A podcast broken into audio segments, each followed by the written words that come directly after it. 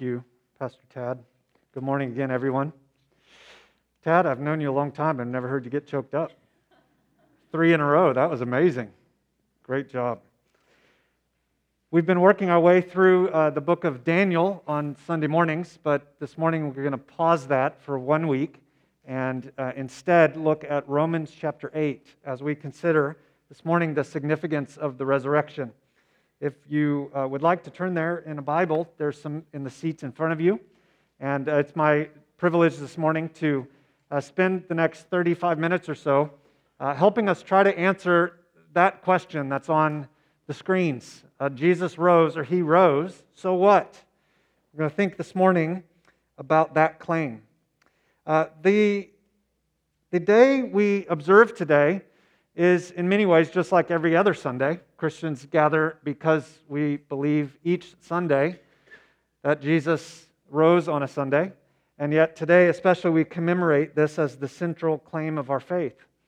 The, the Bible teaches that Jesus was executed and buried on a Friday, and that his followers mourned that Friday night, that Saturday morning, that Saturday afternoon, that Saturday night, and yet there was no mourning on Sunday because Jesus rose from the dead. But that wasn't simply a case of what we might call resuscitation. Jesus didn't come back in exactly the same way that he was.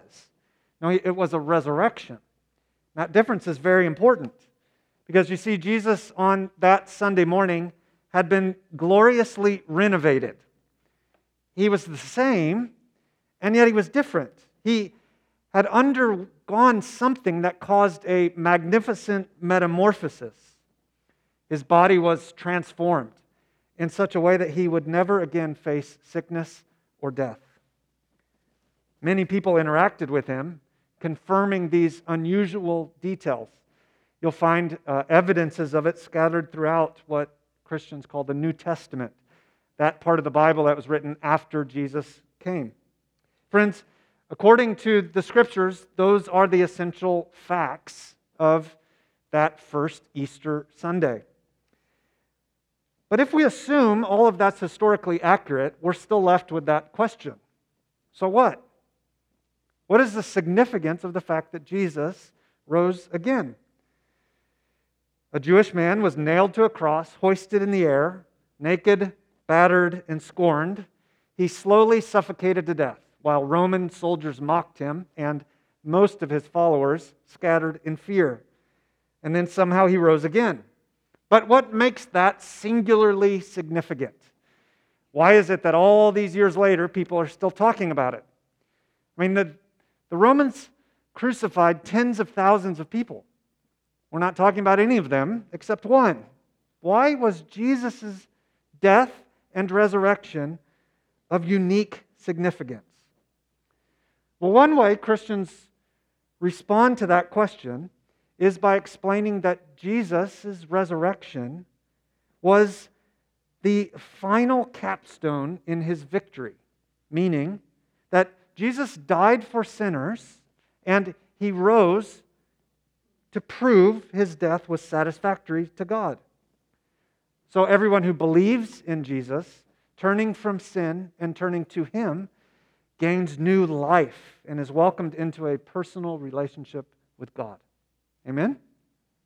Many of us have experienced that. We might call that answer to this question the, the street level view of resurrection. That's the street level significance.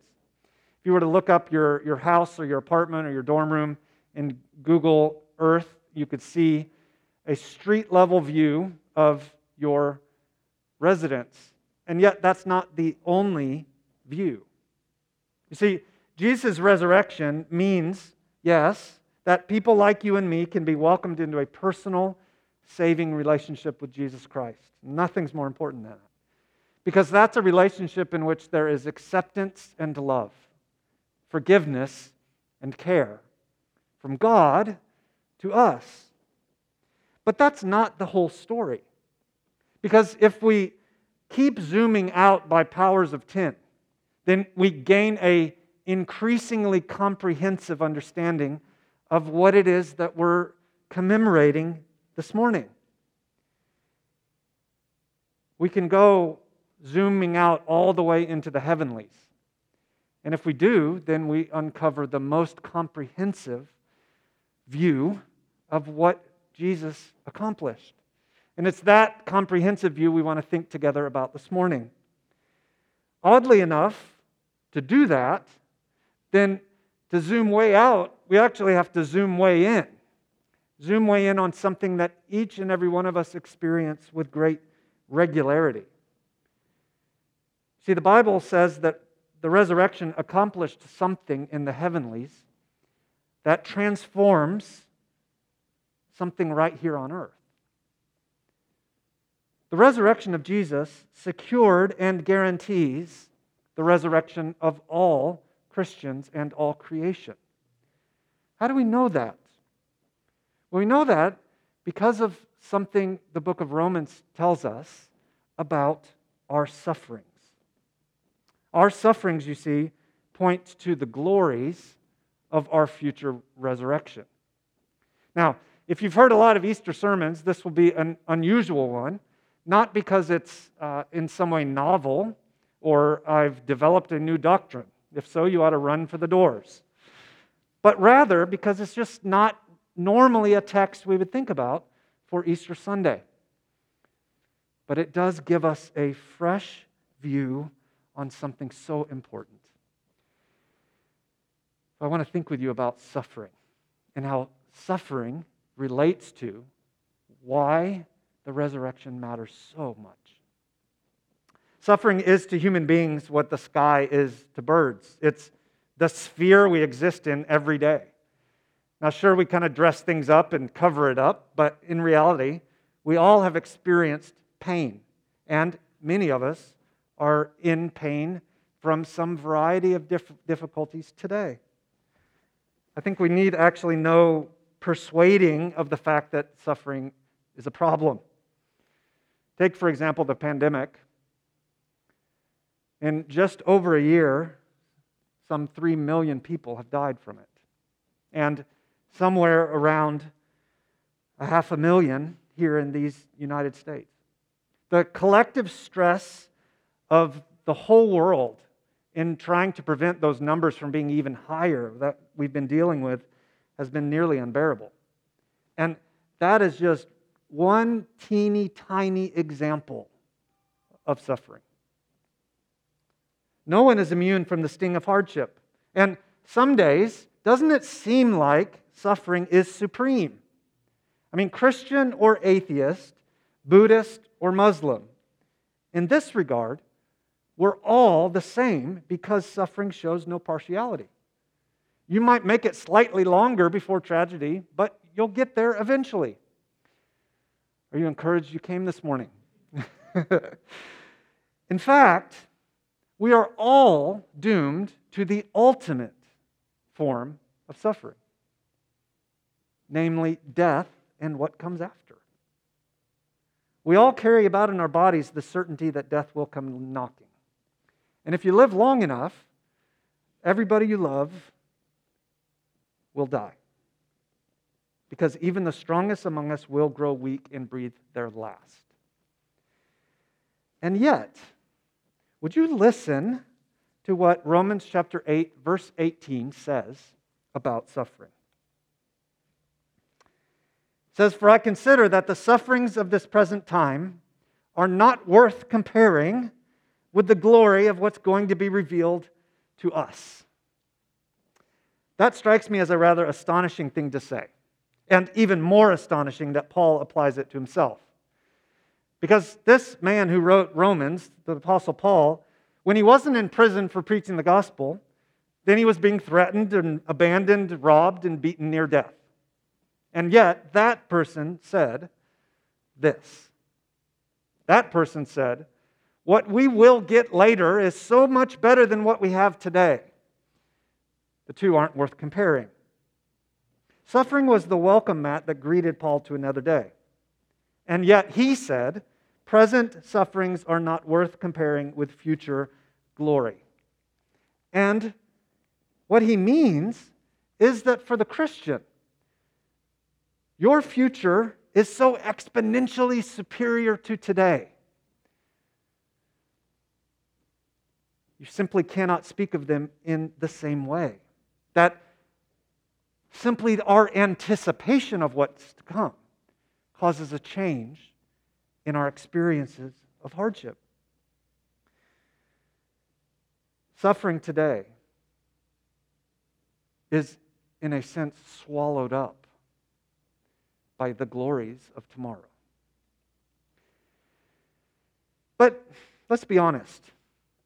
Try telling that to the, the mom who, for months on end, had to work at home with a two year old screaming around her leg and a six year old doing Zoom school for seven hours. Uh, try telling that to the single woman in her 40s who's always longed to be married and feels lonely every day because she's still alone. Try telling that to the 20 year old who never knew his dad, or the teenager with anxiety so severe it takes warlike courage just to leave the house. Try telling that to the person with an unseen disease that affects every moment of every day. None of those people are likely to want their picture by Romans 8:18. and yet, it's right there in our Bibles. And if it doesn't strike you as a bit offensive, then let me point you to another passage where Paul talks about the same thing in 2 Corinthians chapter 4, he addresses the exact same topic, and he even calls our trials light and momentary. How can a miscarriage you never actually get over be momentary? How can, and in what sense is cancer light? How is watching an aging parent slowly forget everything brief and insignificant? Well, Romans 8 18 gives an answer to that. It tells us that one can compare a, a, a thimble of water to all the oceans of the world, that they're in some way congruent. And yet, the future we Christians anticipate is so much better. There is no comparison to be made. The point here is not that we would minimize suffering, but that we would maximize what comes after suffering. Now, how can that possibly be? Well, I think the answer to that question actually answers that question. So, would you journey with me for a few minutes as we try to uncover what God's response is to these things that we face so often? Romans 8 18 is part of a paragraph, and that paragraph is meant to explain what verse 18 raises. So let me read the rest of the paragraph. Verse 19 says, For the creation eagerly waits with anticipation for God's sons to be revealed. For the creation was subjected to futility, not willingly, but because of him who subjected it, in the hope that the creation itself will also be set free from the bondage to decay into the glorious freedom of God's children. For we know that the whole creation has been groaning together with labor pains until now. Not only that, but we ourselves, who have the Spirit as the first fruits, we also groan within ourselves, eagerly waiting for adoption, the redemption of our bodies. Now, in this hope we were saved, but hope that is seen is not hope, because who hopes for what he sees? Now, if we hope for what we do not see, we eagerly wait with it, with it for patience. On the heels of Paul's audacious claim in verse 18, he turns to prove it in verse 19 by personifying creation. In other words, what he's saying is that the stars and the trees, the mountains and the flowers, the ladybugs and the Easter, Easter lilies, these were all created with the intention that they would be the theater of the glory of God. That what God created would magnify its maker. That's why there is something rather than nothing. That's what even the physical created world God created is for. And originally, it did so. Is very, very good at it, actually. Because everything God made was in sync with God who made it. And so the physical world knew no death or decay. All was in harmony. But clearly today we know that's no longer the case. First, Adam and Eve in the Garden of Eden sinned, and then all who came after them have done the same. And this sinfulness fractured and frustrated the harmony of creation itself. Now, think about that for a minute. In God's view, so serious is our rebellion against Him that it caused a breaking in the physical realm. Consequently, Paul says that creation has been groaning ever since. Groaning because it can't fulfill that for which it was made.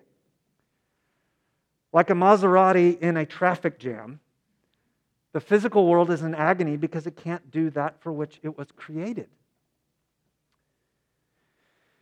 A few days ago, a report you may have seen came out that sought to explain the origin of COVID 19. There's been a lot of debate the last few days about whether that report got it right.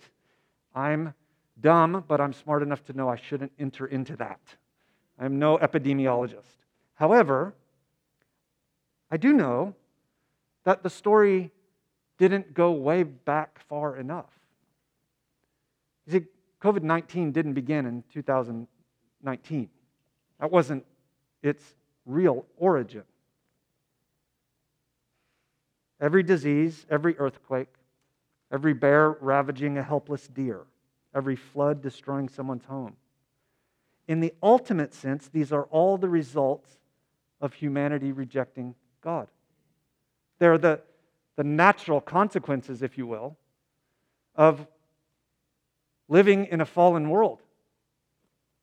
Directly or indirectly, the physical world brings about suffering because our brokenness broke the harmony between that which God made and the one who made it.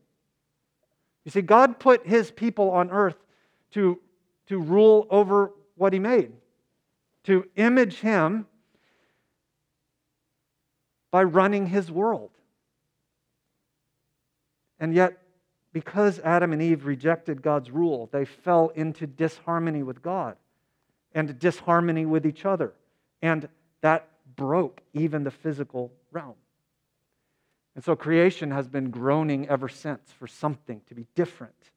But notice what verse 22 says about that groaning. It tells us that this groaning isn't the groaning of pointless suffering. It's not the groaning for no reason at all. No, it is the, the groaning of a woman in labor. Now, I'm aware I should be careful here. But I think we could put it this way every mother knows what's to come. And therefore, those months of pregnancy and hours of labor are endurable because in the end it's worth it. Is that fair, moms? Today, creation is trapped in an endless cycle of calm and chaos, of death and birth, of beauty, and horror. And yet, verse 21 and 22 tell us it won't always be this way. That the groaning of creation is not the groaning of pointlessness, but the groaning of a mom in labor, longing to hold her child. Creation will be set free, you see. The emptiness of hurricanes, the worthlessness of flash floods, the pain of pandemics are temporary. The groanings of this fallen world will not last forever because they will give birth to glory. But it's not only creation that groans, the passage tells us. No, it's Christians who groan too. You might consider later today with somebody, perhaps at the dinner table, reading the rest of Romans 8. Because the passage is all about how we have Christians can have confidence and assurance that what God has said is true. And it organizes it by these groanings the groanings of creation, the groanings of Christians, and then we won't read it, to together, but the, the groaning of the Holy Spirit. Christians groan because suffering is everywhere. We face hardships of various kinds constantly. Following God doesn't somehow mean, mean you get a pass on difficulties. And in a sense, even our best days are hard. I read this week one theologian who said this In this creation, no experience is untainted by pain, even if it is only the pain of knowing that that experience cannot last. That is a zinger. Why is that? Well, it's because our sense of agony is our longing for God to complete the work of creation and the work of salvation. This is why we groan. You see, when someone believes the gospel, God sends the Spirit to take up residence within him or her. And from then on, God is no, no longer only out there, but God is in here. Amen? God's put His Holy Spirit within. So the Holy Spirit's address is wherever you are, Christian. God is with you all the time. And beloved, this Spirit serves as the divine guarantee that one day our groanings will cease. You see, pa- uh, present pain has a shelf life, while coming glory never expires. What that means is that COVID 19 and racism and pornography and global warming and rage and bitterness and cancer and molestation, slothfulness, lying, pride, poverty, abandonment, abuse, idolatry, gluttony, anxiety, greed, migraines, deception. They don't get the final word. Our groaning free future will be ours when we experience what verse 23 talks about. If you look there, you'll see the word adoption, which is then explained by the redemption of our bodies. What Paul is telling us is that the resurrection of Jesus secured already and guarantees the resurrection of all Christians and all creation. The resurrection secured our resurrection the resurrection guarantees that all the disharmony and pain that exists today will come to an end. Christian, Jesus' resurrection secured your adoption into God's family.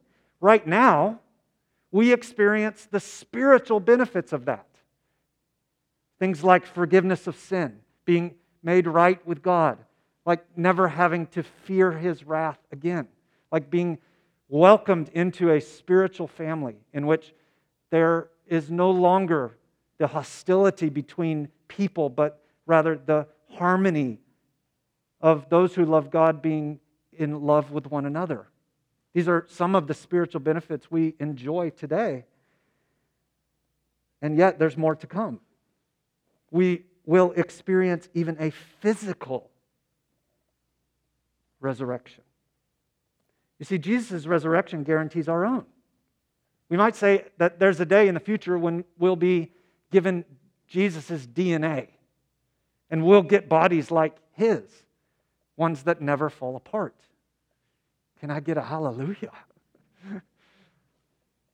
On that day, when Christ returns, we will still be ourselves, and yet we'll be transformed. Never again subject to death, disease, decay.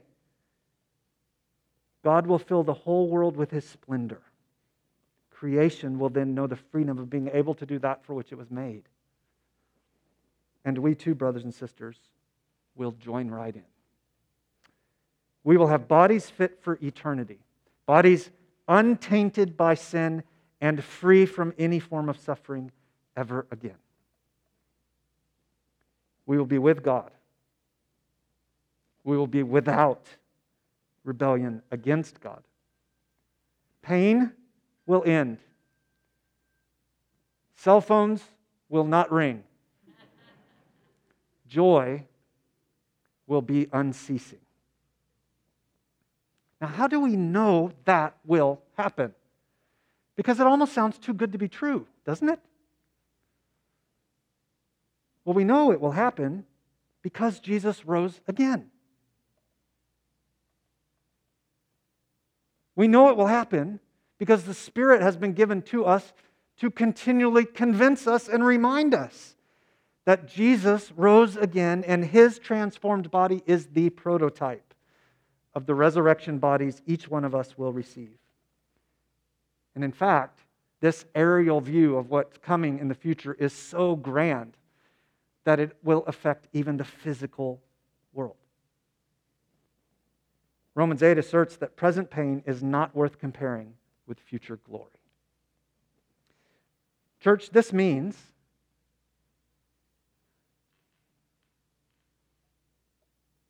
that all of your best days lie ahead. And that one day all your painful days will lie behind. Yet the opposite is true for those who reject Jesus. See, the other side of the coin is that people who refuse to turn from sin and trust Christ's death and Christ's life will not enjoy a resurrected, pain free, God filled future, but rather the exact opposite. You're not a Christian, it is our tremendous privilege that you are here today. And God's invitation to you is that you would come to believe that Jesus is the God man who lived a perfect life, the only one. And therefore, because he lived the perfect life, he was able to die a substitutionary death, meaning he subbed himself in his death for all who would ever trust him. And then he rose again in victory. So this means that Jesus' death and Jesus' life can be yours. Not if you clean yourself up or somehow start attending church all the time or give a lot of money or stop a particular bad habit, but rather if you just cast yourself on Him for mercy. This is what we Christians hold most dear it is the gospel. And earlier in the book of Romans, in the same chapter actually, we see what we Christians hold most dear. And it explains what I'm saying in just one little tiny section of two verses. Look with me at verse 10, would you? Says, Now if Christ is in you, the body is dead because of sin. Meaning, if Christ is in you, your body is still gonna, you, you, you, you're going down. You're not gonna make it. We're all gonna die. The Bible is painfully honest. If Christ is in you, the body is dead because of sin, but the Spirit gives life because of righteousness. So, Christians are people today who are physically headed for a physical death, but spiritually already alive and well. And if the Spirit of Him who raised Jesus from the dead lives in you, then He who raised Christ from the dead will also bring your mortal bodies to life through His Spirit who lives in you. In other words, the resurrection of Jesus secured and guarantees the resurrection of all Christians and all creation. Friend, if you're not a follower of Jesus, that is the invitation for you. Maybe you're ready right now. If so, go for it. Turn from sin and turn to Him in your own words. God hears, God will respond, and you will be saved. If you've got more questions, there's a room full of people who would love to visit with you on the patio after. If you're already a Christian, though, what's the significance of this paragraph that we've considered this morning uh, for you? Well, friend, of course, on Easter, we want to say, enjoy the risen Lord. But in what way? Well, this text says that by the Spirit, you are to eagerly wait for Jesus to return. Some days that's easy, some days that's astonishingly difficult. But as we wait, may we remember that our groanings and our suffering are being used by God to wean us off this world and prepare us for the next.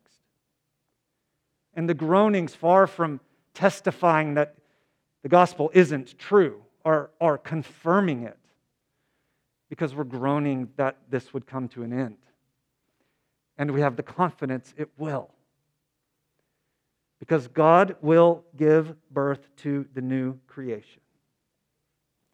And in the new heavens and new earth, we will be with Him and with each other and without anything hard forever, even physically. You see, in Jesus Christ, we have been saved. And in Jesus Christ, we will be saved. Father, we pray that you would use your word now to do that which only you can do. That is to change us, to foster in us a deepened love for you.